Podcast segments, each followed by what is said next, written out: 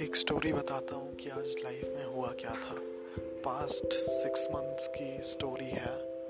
कहाँ से शुरुआत हुई, कहाँ से ख़त्म हुई, सब चीज़ बताऊँगा।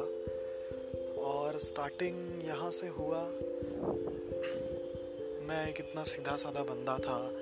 आराम से कॉलेज जाता था। कॉलेज में एक इंसिडेंट हुआ कि ईयर बैक लग गया मेरा। ईयर बैक लगने के बाद मैं अपने जॉब में आया। जॉब में आने के बाद बहुत सारे दोस्त मिले, सबके साथ इन्जॉय किया, हंसा, खेला, बहुत इन्जॉय किया। उसके बाद एक लाइफ में ऐसा फ़ेज़ आया जिसको बोलते हैं प्यार मोहब्बत वाला।